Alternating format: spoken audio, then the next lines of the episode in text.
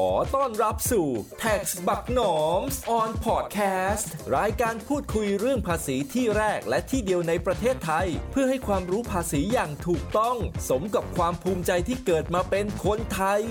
ดำเนินรายการโดย พี่หนอมคนดีคนเดิม ขอเชิญรับฟังได้เลยครับ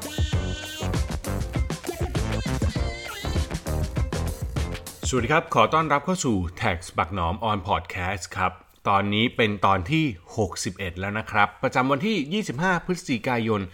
2562 ครับ หัวข้อในวันนี้ผมตั้งชื่อไว้ว่า อยากวางแผนภาษีเงินได้นิติบุคคล ขอให้ทุกคนฟังสิ่งนี้ พี่น้องครับ อ่า ผมตั้งชื่อไว้แบบนี้นะครับ เพราะว่าจริงๆ แล้วช่วงนี้ต้องเล่าอย่างนี้ก่อน ผมเนี่ยมีโอกาสบรรยายเรื่องเกี่ยวกับภาษีเงินได้นิติบุคคลเนี่ยประมาณสัก 4ี่ห้าคอร์สในช่วงแบบ2สัปดาห์นี้นะครับ แล้วมันมีข้อหนึ่งที่ผมแบบต้องพูดอยู่ประจำเลยเรื่องเนี้ยคือทุกครั้งที่บรรยายต้องคุยเรื่องนี้ เพราะว่าคนส่วนใหญ่เวลาแบบอยากวางแผนภาษีอยากจดบริษัทเนี่ยเขาก็จะมีความคิดว่าจดบริษัทเถอะอยากจะประหยัดภาษี อยากจะวางแผนภาษีให้ดีงั้นจดบริษัทปั๊บภาษีเสียน้อย แล้วก็มีการกระจายรายได้มาเป็นบริษัทเนี่ยมันก็ทำให้มีความน่าเชื่อถือนู่นนั่นนี่เต็มไปหมด แต่ในสิ่งหนึ่งนะครับที่จะวางแผนภาษีเนี่ยอยากให้ตั้งภาพแบบนี้ก่อน ความเข้าใจผิดอันดับแรกของคนที่คิดว่าตัวเองจดบริษัทแล้วประหยัดภาษีนั่นคือเข้าใจว่าการจดบริษัทยังเป็นสิทธิหรือความครอบครองของตัวเราที่เป็นบุคคลอยู่อ่าพูดแบบนี้อาจจะงงนิดนึงก็คือบางคนหลายคนอินแบบนี้ฮะคือจดบริษัทปั๊บแล้วเข้าใจว่าเฮ้ยเราเนี่ยก็เป็นบริษัทก็เป็นของเราแหละ ใช่ ดังนั้นในบริษัททุกอย่างที่เกิดขึ้นเนี่ยเราเอาตัวเราไปใส่บริษัทได้เลย หรือไปยัดใส่บริษัทได้เลย เพราะว่ามันเป็นของเราทั้งหมดอยู่แล้วนี่ แต่ในแง่กฎหมายในแง่ภาษีครับหรือในแง่บัญชีก็ตามเนี่ยการจดบริษัทหรือจดนิติบุคคลขึ้นมาเนี่ยมันคือการแยกกัน แยกกันนั่นคือคนที่เป็นบุคคลเจ้าของเนี่ยคือ 1 บุคคล ส่วนบริษัทที่แยกออกมาเนี่ยก็คืออีก 1 บุคคลนะครับแยกมาเป็น 2 บุคคลแล้วนะนั้นสบุคคลเนี้ยในแง่หนึ่งคือ ในความเป็นจริงแล้วกันอาจจะเกี่ยวข้องกันคือมันก็คือคนคนเดียวกันนั่นแหละ เพราะเราก็มีอำนาจควบคุมร้อยเปอร์เซ็นต์อันนั้นใช่ แต่ในแง่ของหลักการบัญชีกับภาษีอย่างที่ว่าไปคือเขามองเป็น2คน2คนนั่นแปลว่าเราต้องแยกจากกันโดยสิ้นเชิงครับ การแยกจากกันโดยสิ้นเชิงที่ว่าเนี่ยมันคือสิ่งที่เป็นเรื่องของบุคคล หรือเรื่องของเจ้าของที่เป็นตัวบุคคลจริง ๆ เนี่ยก็เป็นเรื่องหนึ่งสิ่งที่เป็นเรื่องของบริษัทเป็นของกิจการก็เป็นอีกเรื่องหนึ่งอย่าเอามาข้องเกี่ยวกัน นั้น ในการวางแผนภาษีเงินได้นิติบุคคล หรือแบบอยากจะวางแผนภาษีโดยการจดบริษัทเนี่ยอันดับแรกคือเราต้องแยกออกจากกันก่อน แยกเลยว่าส่วนที่เป็นเรื่องของบุคคลไม่เกี่ยวกับบริษัท แล้วส่วนที่เป็นของบริษัทเนี่ยเอาทุกอย่างที่เกี่ยวกับบริษัทมาใส่ตรงนี้ นั่นคือการแยกเรียบร้อยละพอแยกเรียบร้อยเสร็จ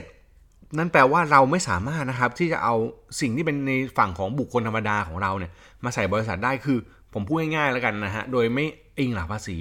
รายจ่ายค่าใช้จ่ายส่วนตัวเรา อะไรที่มันเกี่ยวข้องกับชีวิตเราเนี่ย เราเอาไปยัดใส่บริษัทไม่ได้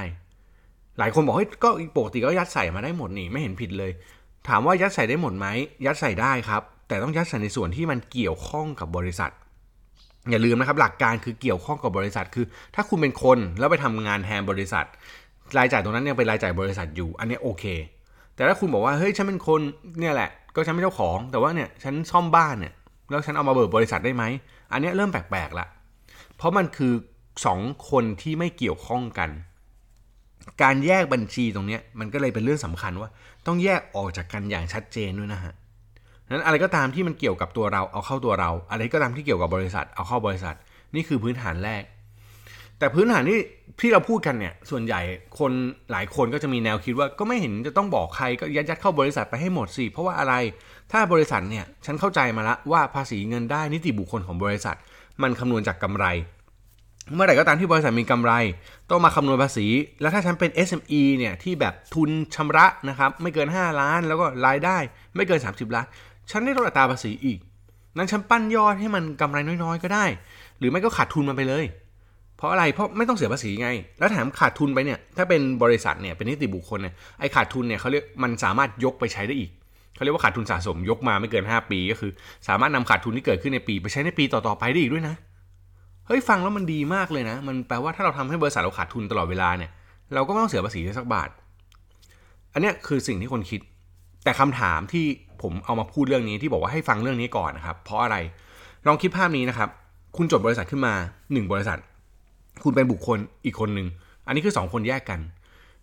รายได้ที่เกิดขึ้นหรือสิ่งที่เกิดขึ้นของคุณเนี่ยมันไปเข้าบริษัททั้งหมดแล้ว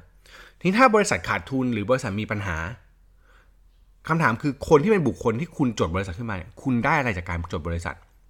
ในแง่ของการที่คุณจะต้องบอกว่าคุณได้จริงๆนะไม่ใช่บอกเออก็ได้ก็คือเอารายได้ที่หลบภาษีเข้าชั้นสิเอานู่นนั่นนี่ที่ไม่เกี่ยวข้องมาเข้าชั้น ก็คือบริษัทเนี่ยจดไว้เพื่อขาดทุนอย่างเดียว อันนี้มันเป็นความคิดที่ผิดถูกไหมฮะเพราะสุดท้ายแล้วบริษัทเนี้ยมันจะกลายเป็นเหมือนกับบริษัทที่มีปัญหาเลยขาดทุนเลยเจ๊งเลย ในขณะที่คนเนี่ยดันรวยขึ้น ในข้อข้อเท็จจริงความเป็นจริงสองอันเนี้ยมันไม่น่าจะเกี่ยวข้องกันเลย มันเป็นไปไม่ได้เลยในทางปฏิบัติคือนายถนอมจดบริษัทขึ้นมาหนึ่งบริษัท ปรากฏว่าบริษัทนี้ขาดทุนตลอดเลยแต่นายถนอมกลับรวยขึ้น ถามว่านายถนอมทำอะไร อ๋อนายถนอมทำบริษัทนี้อยู่ นั่นคือเหตุหรือมูลเหตุจงใจอย่างหนึ่งที่กรมสรรพากรจะมองเลยครับว่าคุณหลีกเลี่ยงภาษี เพราะมันเป็นไปไม่ได้อยู่แล้วในเมื่อคุณลงทุนทำกิจการ กิจการนี้ไม่เสียภาษีเลย แต่ตัวคุณกับมีรายได้ที่หลบเลี่ยงภาษีถูกไหมครับ หรือคุณจะบอกว่าเอารายได้เข้าตัวเองปั๊บหลบเลี่ยงภาษีในงานบริษัท ถ้าคุณเอาเข้าตัวเองจริงๆ แล้วคุณก็ต้องเสียภาษีเงินได้บุคคลธรรมดาถูกไหมเพราะว่ามันแยกกันในมุมมองระหว่างบริษัทกับตัวบุคคล นั้นถ้าเกิดตรงนี้เราเซตผิดอะครับมันเป็นปัญหาเลยนะฮะเพราะว่าบริษัทไม่สามารถจ่ายอะไรให้กับบุคคลได้เลย ยกตัวอย่างเช่นนะครับ อันนี้เล่าแบบโดยทั่วไปเนี่ย การที่บริษัทจะจ่ายเงินให้กับบุคคลได้เนี่ยมันมีอยู่ 3 ช่องทาง 1 คือจ่ายเป็นในลักษณะที่มันเป็นเงินเดือนหรือค่าจ้างก็คือบริษัทมาจ้างบุคคลทำอะไรแทน หรือมาเป็นดำเนินการมาบริหารมาจัดการ อันนี้จ่ายเป็นค่าจ้างได้ อันดับแรก อันที่ 2 ถ้าไม่จ่ายเป็นค่าจ้างจ่ายเป็นอะไร ถ้าบริษัทประกอบกิจการมีกำไร จ่ายให้กับเจ้าของหรือผู้ถือหุ้นเนี่ยจ่ายเป็นออกมาเป็นรูปเงินปันผลได้ อันที่ 2 อันที่ 3 ถ้าเกิด ไม่รู้จะทำอะไร เอาอะไรไม่ได้เนี่ย เจ้าของอะมันจะมีบางกรณีที่ไปเอาเงินจากบริษัทออกมา เอาออกมาแบบเฉยๆเนี่ยสิ่งที่เกิดขึ้นคืออย่างอย่างในคอนเซปต์เนี่ยครับที่เป็นคนสองคนเนี่ยมันจะแปลว่าเจ้าของไปยืมเงินบริษัท นั่นแปลว่าเจ้าของจะมีฐานะเป็นลูกหนี้นึกออกไหมฮะคือมันเกิดเรื่องของคนสองคนคนคนเนี้ยที่เป็นบุคคลไปหยิบเงินบริษัทออกมา มันไม่ได้แปลว่ามันเป็นคนเดียวกันถูกไหมมันเกิดรายการละรายการเนี้ยมันจะทำให้เกิดเป็นว่าเจ้าของกลายเป็นลูกหนี้ของบริษัท สามอันเนี้ยพอไล่เรียงกันมา จะลองดูนะครับ ลองคิดภาพนะหนึ่งคือ ถ้าบอกว่าจ่ายเงินเดือนค่าจ้างให้กับบุคคล ถ้าบริษัทไม่มีกำไรเนี่ยถามว่าจ่ายเงินเดือนได้เยอะหรือน้อยฮะมันจ่ายมากๆไม่ได้อยู่แล้ว เพราะว่าพอจ่ายมากๆปั๊บพอไม่มีกำไรเงินที่ไปหมุนเวียนตรงนั้นอะ ไม่มีแล้วจะเอามาจ่ายเงินเดือนเจ้าของหรือ หรือกรรมการเนี่ยได้ยังไงอะในเมื่อเงินมันยังไม่มีเลยกำไรก็ไม่กำไรอยู่ดีจ่ายกับค่าใช้จ่ายอย่างเดียวไม่ได้ แล้วก็มีหลายคนชอบสอนแบบนี้นะครับ ผมเคยเห็นหลายคนชอบแบบแชร์เทคนิคแบบนี้คือ ก็คำนวณให้มันจ่ายในเฉพาะที่แบบบุคคลคนนี้ไม่ต้องเสียภาษีก็จ่ายเงินเดือนแค่สองหมื่นห้าสิหรือจ่ายเงินเดือนเยอะๆแล้วให้คนนี้มีค่ารถหย่อนเยอะๆอะไรเงี้ยนะครับ หลักการตรงเนี้ยคำถามต่อคือเวลาจ่ายให้น้อยๆอย่างเงี้ยไอคนที่ได้รับเงินตรงเนี้ยหรือเจ้าตัวที่เป็นเจ้าของเนี่ยพอใช้หรือเปล่า อยากทำบริษัทเพื่อมารับเงินเดือนสองหมื่นห้าเหรอฮะไม่ใช่ถูกไหมฮะอยากทำเงินบริษัทเพื่อรับเงินที่มากกว่านั้นถูกไหม มันต้องเอาเงินจากบริษัทได้อย่างมีศิลปะมากกว่านั้นไม่ใช่บอกว่าเอาเงินเดือนให้สองหมื่นห้าก็พอเพราะไม่เสียภาษี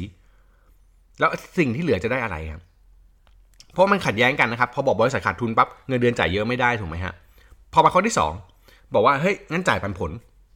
ปันผลเนี่ยมันต้องมีกำไรก่อนถึงจะจ่ายได้ มันคือส่วนแบ่งของกำไรที่บริษัทประกอบกิจการ แล้วเอามาให้กับผู้ถือหุ้น ทีนี้บริษัทมันขาดทุนนะครับ แล้วจะจ่ายปันผลนี่ยังไง ก็จ่ายปันผลไม่ได้อีกถูกไหมครับ ราะว่าปันผลมันกลายเป็นว่าอ้าวบริษัทเนี้ยเจ๊งเจ๊งแล้วกำไรไม่มีกำไรไม่มีก็ไม่มีปันผล ถามว่าเจ้าของไม่ได้อะไร เจ้าของได้ถ้าได้ในหลักสูตรเมื่อกี้คือ เจ้าของได้เงินเดือนสองหมื่นห้าปันผลไม่มี สุดท้ายถ้าบริษัทเหลือเงิน หรือมีเงิน เจ้าของไปดึงเงินมาเลย เอามาใช้ส่วนตัว เพราะว่าเจ้าของไม่มีเงิน ก็กลายเป็นว่าเกิดเป็นลูกหนี้ ซึ่งลูกหนี้มันมีประเด็นต่อยนะครับ ว่าในเรื่องของภาษีลูกหนี้ตรงนี้ต้องมีการคิดดอกเบี้ยต้องมา รับรู้รายได้ต้องมีสัญญาต้องมีอะไรอย่างเงี้ยให้มันเป็น ประเด็นที่ชัดเจนอีก ดังนั้นทั้งหมดทั้งมวลจะเห็นว่าถ้าเกิดเราตั้งโจทย์ว่าทำให้บริษัทขาดทุนปั๊บสิ่งที่เราต้องตั้งคำถามต่อคือทำไงอะ่ะ เจ้าของถึงได้เงิน ซึ่งคำตอบที่ได้ครับแน่นอนคือ แปลว่าเจ้าของต้องเอาเงินส่วนของบริษัทมาเข้าตัวเอง เพื่อหลบเลี่ยงภาษีลิงก์ต่อไปอีกนิดนึงนะครับ อันนี้ขอเชื่อมอีกเรื่องหนึ่ง ถ้าใครสนใจไปดูเพิ่มเติมได้ เรามาดูเรื่องการที่เป็นธนาคารส่งข้อมูลให้สัมภาระก็จะเห็นว่าถ้าเกิดเจ้าของยักยอกเงินมาเยอะ หรือเอาเงินออกมาเยอะๆที่มันไม่ไม่เข้าบริษัทแต่มาเข้าตัวเอง มันก็จะทำให้เจ้าของนี่มีโอกาสถูกตรวจสอบบัญชีธนาคารเหมือนกันถูกไหมฮะเพราะว่ามันมียอดยอดทานซัคชันเข้าบ่อยๆ อันนี้ส่วนหนึ่งอันที่สองคือมันจะเห็นภาพนี้ต่อคือ เจ้าของมีเงินจริงเพราะว่าหลบเลี่ยงภาษีมีเงินก้อนหนึ่งบริษัทกำลังจะขาดทุนพอหรือบริษัทขาดทุนไปแล้วเรื่อยๆบริษัทขาดทุนไปแล้วเรื่อยๆสิ่งที่เป็นปัญหาหลังจากขาดทุนคือ ไม่มีเงินครับ พอไม่มีเงินเนี่ย ถามว่าพอไม่มีเงินแล้วจะทำไง เพิ่มทุนเหรอไม่เพิ่มหรอกเพราะมันวุ่นวาย ใช้วิธีการยืม ยืมใครอะยืมง่ายสุดยืมเจ้าของหรือยืมกรรมการ กรรมการที่เป็นเจ้าของก็มีเงินเอามาลงให้กับบริษัทต่อ ความแปลกจะเห็นเกิดขึ้นไหมฮะมันมีความขัดแย้งกันต่อยละเจ้าของทำงานในบริษัท ดูแลบริษัท บริษัทขาดทุนย่อยยับเลย แต่เจ้าของมีเงินเอามาถมให้บริษัทเรื่อยๆ แปลว่าเจ้าของถ้าไม่รวยมาตั้งแต่ชาติกำเนิดด้วยชาติกำเนิดของตัวเอง ไม่รวยมาเป็นมีมรดกหลายพันล้าน มี passion ล้นเหลือ ก็แปลว่าเจ้าของคนเนี้ย มันมีพฤติกรรมบางอย่างที่น่าสนใจว่าอาจจะหลบเลี่ยงภาษีหรือเปล่าเลยมีเงินเยอะ หรือพูดง่ายคือบริษัทเนี่ยอาจจะไม่ได้เอาเงินเข้าถูกต้อง เลยทำให้ขาดทุน มันก็มีความผิดประเด็นไหนครับ จะผิดเป็นประเด็นรายได้เจ้าของ หรือจะผิดประเด็นบริษัทไม่รับรู้รายได้ก็อยู่ที่สรรพากรจะประเมิน ดังนั้นทั้งหมดทั้งมวลที่เล่ามาครับ โดยสรุปทั้งหมดเนี่ยผมกำลังจะบอกว่า ถ้าเราตั้งคำถามว่าเราจดบริษัทเพื่อวางแผนภาษีเงินได้นิติบุคคล สิ่งที่ควรทำคือ 1. แยกทุกอย่างออกจากกัน แยกแล้วรายได้ของบริษัทเนี่ย ถ้าเป็นไปได้นะครับ ในหลักการเนี่ยมันควรจะเอาเข้าเต็มๆค่าใช้จ่ายเอาเข้าเต็มๆไม่ต้องไปสนใจหรอกครับว่าเข้าเยอะเข้าน้อยกำไรเยอะกำไรน้อยเพราะสุดท้ายแล้วเนี่ยถ้าเรามองในเส้นทางที่ถูกถ้ามีกำไร สิ่งที่ทำได้คือเอามาจ่ายปันผลให้กับผู้ถือหุ้น เจ้าของมีเงินถูกต้องตามกฎหมาย แล้วก็ถ้าเกิดมีการจ่ายปันผลในเลทที่โอเค เจ้าของหรือผู้ถือหุ้นสามารถนำไปยื่นภาษีเงินได้บุคคลธรรมดาแล้วขอเครดิตภาษีเงินปันผลก็ได้ เงินเดือนที่กักไว้บอกว่าให้จ่ายแค่สองหมื่นห้าถ้าเกิดรายได้เยอะ เงินเดือนมันก็เยอะได้ถูกไหมฮะเจ้าของก็จะมีชีวิตที่ปกติเหมือนคนทั่วไปคือทำบริษัทได้รับเงินเดือนก้อนใหญ่ก้อนหนึ่งได้รับปันผลถ้ามีกำไร แล้วก็ไม่ต้องไปยืมเงินไปกู้เงินกันเองระหว่างกันเจ้าของก็ไม่มีสิทธิ์ดึงเงินมาใช้ ภาพตรงนี้จะสวยงามมาก คือทุกอย่างก็จะคลีนแบบอ้าวโอเค เจ้าของก็มีที่มาที่ไปของเงิน บริษัทก็มีที่มาที่ไปของค่าใช้จ่าย บริษัทก็มีที่มาที่มา ที่ไปที่มาของรายได้ ทุกอย่างทั้งหมดเนี่ยพอมันลิงก์แล้วมันเชื่อมโยงกันได้ สิ่งที่เห็นคือความถูกต้องมันเกิดทั้งคู่ เวลาถูกสัมภาระตรวจขึ้นมา ถ้างบการเงินมาเป๊ะๆแบบนี้แล้วให้สัมภาระตรวจสัมภาระประเมินภาษีไม่ได้อยู่แล้วครับ หรือถ้าประเมินคุณก็มีข้อโต้แย้งที่ชัดเจน แต่ถ้าคุณรู้ว่าตัวเองเซตอัพทุกอย่างเพื่อให้บริษัทขาดทุนคำถามคือในวันที่สัมภาระมาประเมินภาษี คุณจะจ่ายเท่าไหร่ คุณยินดีจ่ายใช่ไหม และที่สำคัญคือ คุณมีข้อมูลจริง ๆ หรือเปล่าว่าธุรกิจคุณอะกำไรเท่าไหร่ อยากโตสิ่งที่ต้องมีมากที่สุดนะครับ ในยุคนี้คือข้อมูลครับ อยากให้ธุรกิจเติบใหญ่ อยากให้ธุรกิจก้าวไกล สิ่งที่ต้องมีมากที่สุดในยุคนี้คือข้อมูล และข้อมูลที่ทุกคนละเลยคือข้อมูลการเงินครับ นั่นคือข้อมูลของกำไร ข้อมูลของภาษี ข้อมูลของเรื่องพวกนี้ทั้งหมด ดังนั้นทั้งหมดนี้ผมฝากไว้ให้สำหรับพอดแคสต์ตอนนี้นะครับ เอาไปคิดดูว่าจริง ๆ แล้วถ้าเราอยากจะวางแผนภาษี พื้นฐานที่ดีสุดมันอาจจะเป็นเรื่องของความถูกต้องก็ได้ครับ วันนี้ลาไปก่อนแล้วพบกันใหม่ในตอนต่อไป สวัสดีครับ อย่าลืมกดติดตามรายการนี้ เพื่อเป็นกำลังใจให้พี่หนอมด้วยนะครับผม แล้วพบกันใหม่ใน EP ต่อไป วันนี้ขอลากันไปก่อน สวัสดีครับ